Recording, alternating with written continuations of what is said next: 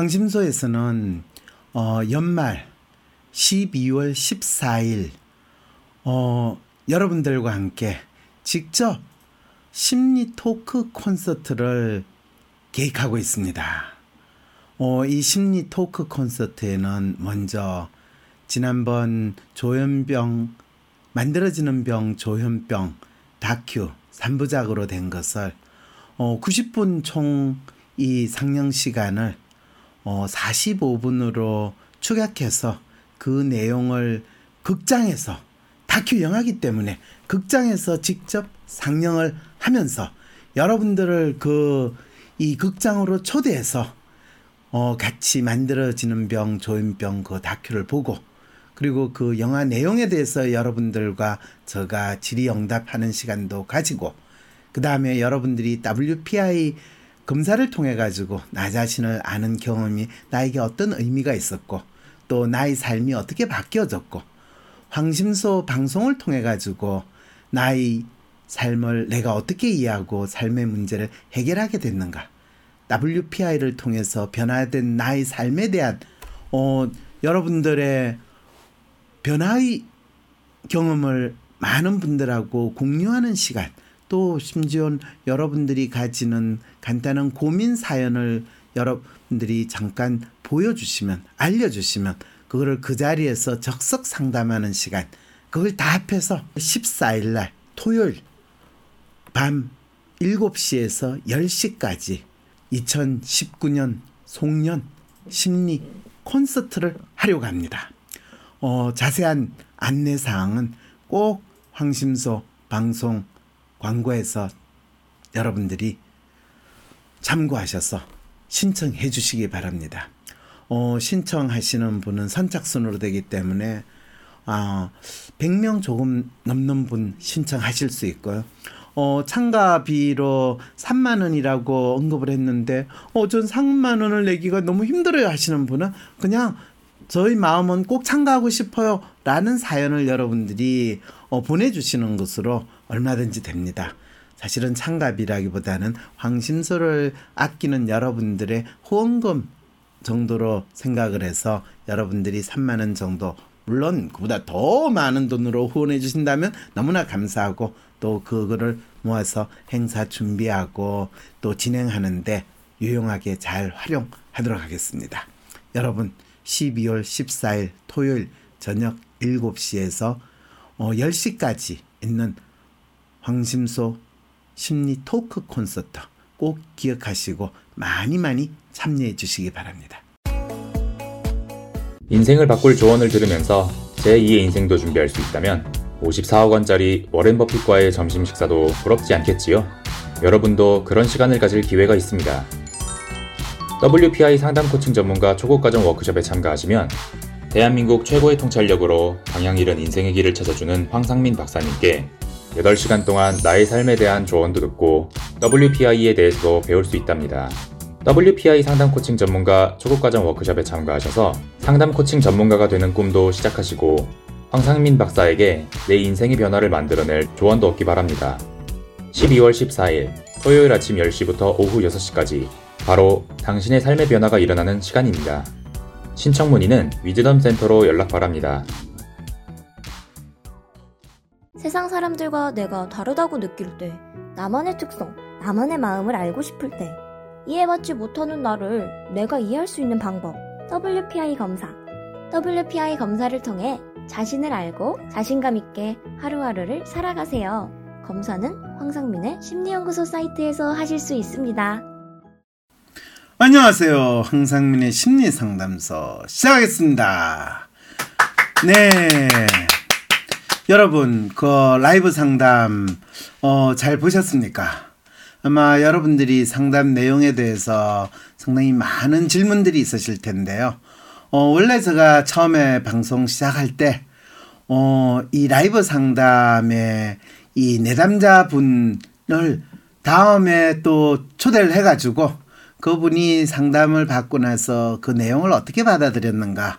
또 그리고 실제로 본인의 삶에 있어 생활에 있어서 어떤 변화가 있었는가 남편과의 관계가 어떻게 달라졌는가 이런 것들에 대해서 또 후기 상담을 한 부분을 오늘 방송을 해드리겠다고 약속을 드렸는데 어, 이 라이브 상담이 끝난 다음에 여러분하고 저하고 직접 여러분들이 댓글로 이 상담 내용에 대해서 질문을 하면 그거에 대해서 제가 답변을 해드리는 그리고 여러분 나름대로 이 각자 내가 문제라고 생각하는 거는 또 실제로 다른 사람이 볼 때는 전혀 문제가 안 될 수도 있구나 이런 생각도 들 수 있는데 아마 많은 궁금함이 생겼을 것 같아요.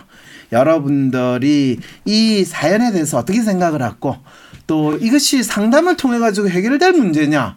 왜냐하면 내담자분이 처음에 저한테 와가지고 박사님, 제가 박사님을 무시하는 건 아닌데요. 이게 진짜 상담해가지고 해결이 되겠어요. 시부모님이 바뀌지도 않을 거고, 남편이 갑자기 철이 나가지고 저를 도와줄 것도 아니고, 그렇다고 제가 갑자기, 제가 당신의 이제 뭐 충실한 며느리로서 또는 당신이 원하는 노예로서 제가 살겠습니다. 이렇게 될 것도 아닌데 상당히 무슨 소양이 있어요. 이런 질문도 있었었거든요. 선택은 했지만 선택에 대한 결과는 책임은 져야죠. 이건 누구나 할 수 있는 이야기예요. 누가 몰라요? 어른이면 다 알지. 하지만 그게 지금 이슈는 아니잖아. 아, 어떤 분이 이러네요. 남편도 자기처럼 독립시켜야 한다는 매뉴얼을 알게 됐다.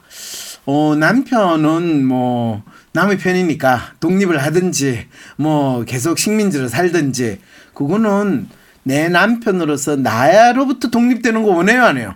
안 원하잖아요. 그러니까 내 남편으로서 잘 잡고 살아야 되는 게 결혼 생활이에요.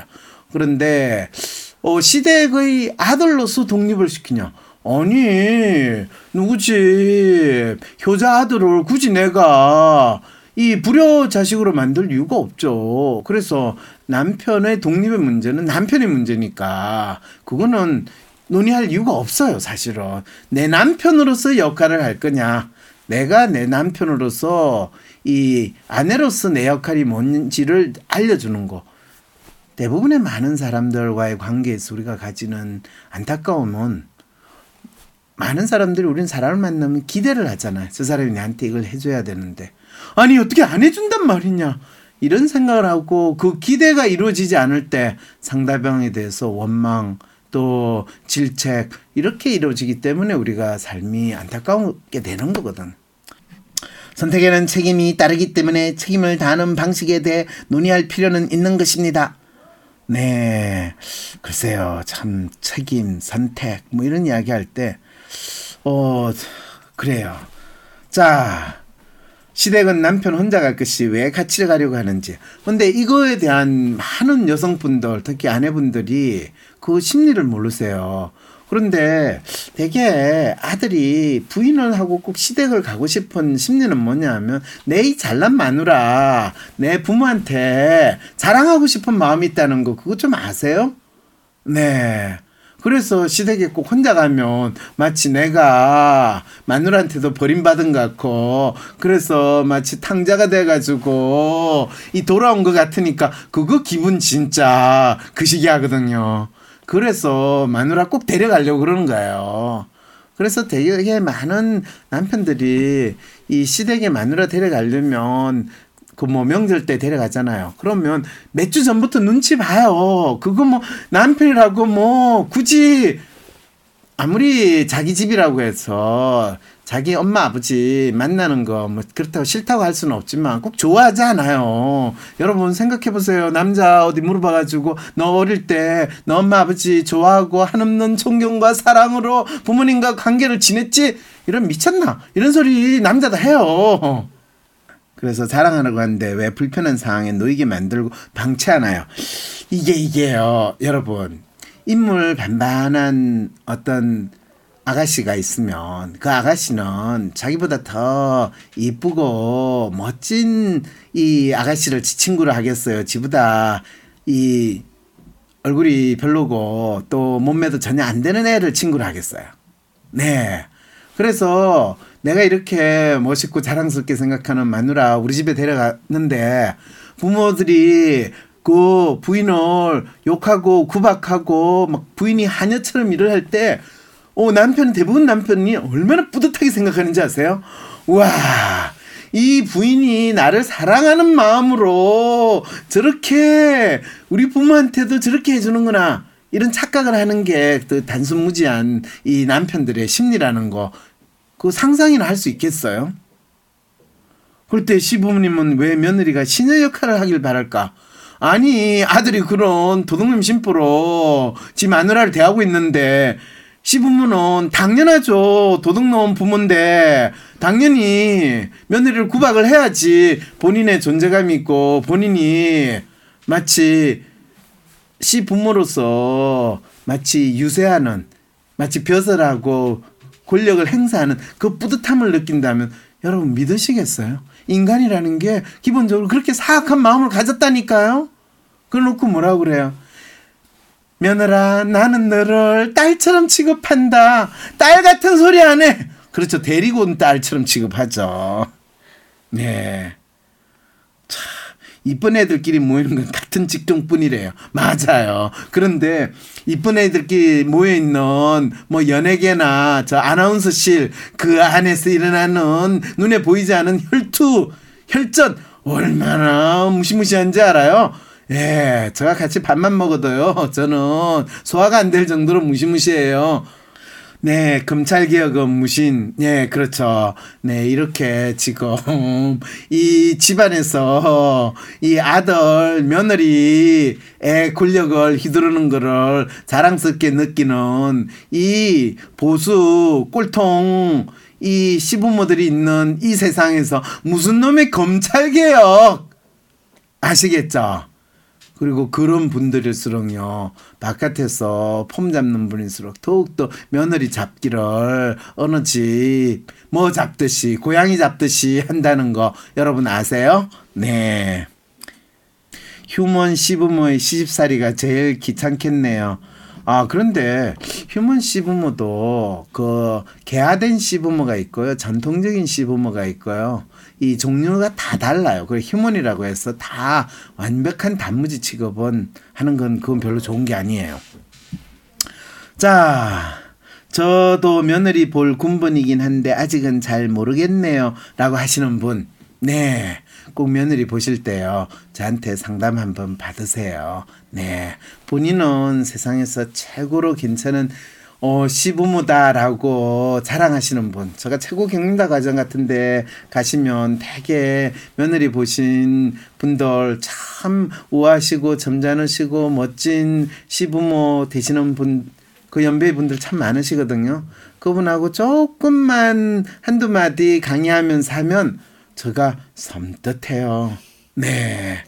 특히 사회적으로 훌륭하시고 성공하신 어, 분들일수록 며느리에 대한 기대가 너무너무 높으시고요.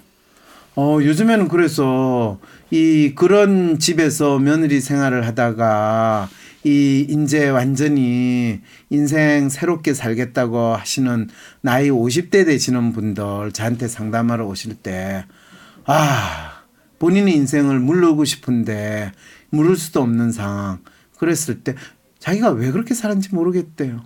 그리고 그런 분들일수록 다 이대 저대 노신 분들. 하, 그리고 뭐 그때 결혼할 때는 뭐 의사 남편 뭐 재벌가 뭐 남편 뭐 이런 거로 해가지고 본인 인생 진짜 안정지고 잘 살 거라고 생각을 했는데 완전히 본인이 그 집에 들어갔더니 있던 가정부터 다 없애버리고 그 우아한 교수 시어머님이 며느리 버릇 나빠진다고 오던 가정부도 안 오게 하고 며느리 불러가지고 화장실 청소도 시키는 훌륭한 일도 하셨대요.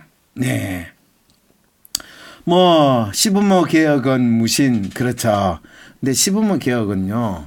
내가 내가 시부모가 되기 때문에 그건 개혁의 대상이 아니에요. 그냥 각자의 역할을 하는구나. 그리고 내가 며느리로 지내다가 어느 순간에 시부모가 된다. 그럴 때 각자 그때그때 역할에 맞춰서 살면 됩니다. 내가 시부모야. 사랑은 안 좋은 것인이 사랑하고 아무 관계 없어요. 이 사랑이라는 건 사랑이고요. 역할놀이는 역할놀이고요. 그리고 우리의 삶은 삶은 진짜 무대 에서 연극을 하는 배우와 같다라는 거. 이거는 내가 단순히 뭐 검찰 조직에서 검사로 지내느냐 아니면 누구 집안에 며느리로 일을 하느냐 아니면 누구 집안에 아들 딸이냐 다 마찬가지예요. 본인 스스로가 역할을 어떻게 설정하느냐에 따라서 그 역할이 정해질 수 있다는 건 대본이 정해져 있는 연극과 다른 것이죠. 네. 그러면 어떤 분이 여자가 여자의 적이라는 과학 이론은 시부모와 며느리 사이에는 적용되는 거 여자는 여자의 적이라는 건 과학 이론이 아니에요. 통념적인 경험의 법칙이라고 이야기하는 거. 그거를 과학이라고 갖다 대는 거는 아직 여자를 모든 여자는 동일하다. 뭐 여자 남자 라는 거를 생물적인 차이로 구분하는 그 정도 사고 수준에서 벗어나지 못하신 분이 이야기고 이 어, 여자의 적은 여자 이거는 그냥 과학이 아니라 사회과학, 통념의 과학 이렇게 이야기를 여러분들 아실 필요이죠. 너무 드문 케이스라고 너무 드물지 않아요. 어 그래도 이 와중에 이렇게 어 후원해 주시는 분 진짜 감사해요. 네, 너무 지쳐서 듣는 시간이라고 세상에 그러면 기회 되면 꿈과 심리에 대해서 강의해 주세요. 악몽을 자꾸 꾸는 건 평소의 심리를 나타내는 건가요? 아까 개인 상담 시간에 악몽을 꾸는 거에 대해서 다 이야기했어요. 어, 라이브 상담 좋았는데 여러 분 들어봐야 질문이 나올 것 같아요. 그러면 만약 시댁 때문에 부부 사이에 문제가 있으면 사연자분 같이 내가 할 도리를 공유하고 시댁에 할 일을 합의하면 되는 건가요? 어, 이게 기본적으로 잘 이루어지면 당연히 되죠. 근데 이거를 뭐를 이야기해야 되고 뭐를 합의를 봐야 되는가를 몰라서 많은 분들이 상담을 하러 오세요. 그래서 그분들한테 각자 그분이 원하는 당신의 욕망에 충실해라. 그리고 당신이 바라는 욕망을 구체적으로 표현해라. 그리고 그거를 분명히 그냥 툭 던지는 식으로 하면 사람들마다 아니 저 인간이 내하고 이혼하자는 거야? 나를 나쁜 사람으로 보는 거야? 저 사람이 어때 인간이 그런 소리를 할 수 있어? 이러면서 오해했어요. 그래서 각각의 사람에 맞게 그리고 매직 워드라고 표현하는 게 있어요. 항상 내가 당신을 얼마나 사랑하는지 아느냐? 그리고 내가 이렇게까지 당신한테 이야기하는 당신을 사랑하기 때문에 이야기를 하는 거다. 나는 당신하고 헤어지기 싫어요. 라는 거를 먼저 충분히 공감했을 때 이야기를 해야지. 그게 안 되고 이야기를 하면, 어, 저 사람이 또 무슨 잔머리를 굴려가지고 내하고 헤어지려고 또 핑계를 대는구나. 뭐 이렇게 받아들일 위험성이 항상 우리한테는 있다는 거. 그래서 나의 속마음을 있는 그대로 이야기를 할 때 있는 그대로를 받아주게 해야 될지, 어, 잔머리 굴리는 상황하면 말이 안 통해요. 같은 한말을 해도. 자, 첫 번째 사연은 결혼을 통해서 가족 벗어나야죠. 어, 결혼을 통해서 가족을 벗어나는 게 중요하지 않아요, 사실은. 가족 문제 이야기하고, 결혼 문제 이야기하고, 진로 문제 이야기한 세 가지 그 사연을 가지고 여러분들이 질문하시는 것 같은데요. 실제로 본인이, 어, 가족 문제든, 진로 문제든, 또는 결혼 문제든 스스로 자기가 자기 삶에 대한 뚜렷한 그림을 그리지 못하고 누군가를 통해 가지고 내 삶이 나아질 거고 바뀔 거라고 기대하기 때문에 이분의 문제는 스스로 해결되기가 참 힘든 거죠. 그런데 뭐 진짜 결혼을 하면 자기 문제가 해결될 거라고 그러는데 그 결혼하면 그 남자는 아마 본인의 아버지하고 비슷한 남자가 될 가능성이 상당히 높다는 생각이 사실 제가 든다면 이건 그분한테 거의 저주의 지금 구판을 제가 여는 것 같은 그런 느낌 여러분 드시죠? 네. 결혼은요, 진짜 자기가 웬만큼 괜찮다고 생각하면서 사랑할 여지가 있는 사람, 그리고 적어도 나를 배신하지 않을 것 같은 사람이 있으면 결혼하는 게 낫고요. 그렇지 않으면요, 차라리 내가 혼자 산다는 마음으로 결혼을 하셔야 돼요. 자, 상담 내용이 나 궁금한 게 없다고요. 그러시면서 뭐 많은 또 후원도 해주시고 잘하셨어요. 네. 어, 부부 상담을 해서 남편 이야기도 들어보면 더 좋을까요? 어, 휴먼 남편은 사실 웬만해서는 부인이 너 상담 받아 안 받으면 내하고 이혼해 라고 하기 전까지는 상담받는 거 원하지 않아요. 그리고 상담은 찌질한 인간들이 받고 쓸데없는 짓이라고 믿는 마음이 훨씬 크기 때문에 자기 문제를 있는 그대로 받아들이지 않고 자기 문제를 받아들이는 것 자체가 찌질하고 나쁘다고 생각하는 그런 마음 때문에 휴먼 스타일의 사람들은 상담 웬만하면 잘 안 받으려고 그러세요. 살아면서 제일 중요한 건 내가 행복한지 초점을 두는 거다라고 생각하셨다는 거 맞는 말씀이죠. 그래서 황심소 다큐에 대해서는 언제 이야기하냐고요? 다음 주 방송에서 생방에서 아, 다큐 무슨 다큐요? 아 그렇구나. 어 만들어지는 병 조현병 여러분 만들어지는 병 조현병이 어 이 유튜브 황상민 TV에 다 3부작으로 새롭게 정리가 돼서 올라가 있습니다. 여러분 꼭 보시고요. 어, 많은 분들이 정신병이라고 이야기하고 의사들이 정신병은 뇌의 이상 또는 신경 전달 물질의 문제라고 이야기하면서 약 드세요 하는 것이 실제로 인간의 마음에 대한 이해가 제대로 없는 상황에서 그것이 마치 몸이 어떤 신체의 고장에 의해서 손상된 것처럼 우리 몸의 일부인 어, 내가 손상이 됐고 신경이 손상됐다라고 막연히 믿고 싶어 하는 100년 전에 이 신경과 의사, 그리고 그 100년 전에 그 생각이 잘못됐다라는 거를 이 프로이드가 마음의 아픔에 의해서 일어났다라는 거를 이야기했고 그 이후로 사실은 안타까운 거는 프로이드가 만들어낸 심리 치료 방법, 정신 분석이라는 것이 아주 오랜 기간에 통해 가지고 그 효과가 약발이 상당히 떨어져요. 저 상담 받죠? 여기에서 제가 어떤 상담 기법을 사용한다라고 여러분 파악하셨어요? 여기에서 가장 중요한 것은 WPI 심리 검사를 통해 가지고 그 사람의 마음을 MRI처럼 찍은 다음에 이 각각의 사람들의 마음이 각기 다른 모습으로 나타났다라는 것을 확인하고 그 사람이 스스로 자기 마음을 볼 수 있게 하는 이런 놀라운 심리 상담 기법을 제가 사용을 했다라는 것을 여러분들이 먼저 아실 필요가 있습니다. 뭐 황상민에 의해서 만들어진 21세기 심리 상담 분석 기법이고 또 심리 상담 기법이다라는 것 정도를 오늘 라이브 상담에서 여러분들이 확인을 하실 수 있었다면 뭐 조금 도움이 될 것 같네요. 사람들을 잘 알면 좀 더 잘 지내지 않을까? 사람의 성격을 알 수 있는 검사 WPI. 내 성격도 알아보고 친구들의 성격도 알아보며 사람들과 더 잘 지낼 수 있는 비법을 WPI 검사에서 찾아보세요. 알아가는 재미가 쏠쏠하답니다. 검사는 황상민의 심리연구소 사이트에서 하실 수 있습니다. 때론 귀여움으로, 때론 멋진 스타일로, 때론 호통으로, 또는 날카로운 통찰로 때론 허당미까지 당신의 불면을 밝혀줄 황상민의 심리상담소가 훨훨 날아갈 수 있게 작은 약속이 모여 응원해주세요. 후원해주세요. 당신의 후원으로 쑥쑥 크는 황심소. 해피 나눔을 통해 후원 가능합니다. 황상민 TV 구독, 좋아요, 클릭. ないなお。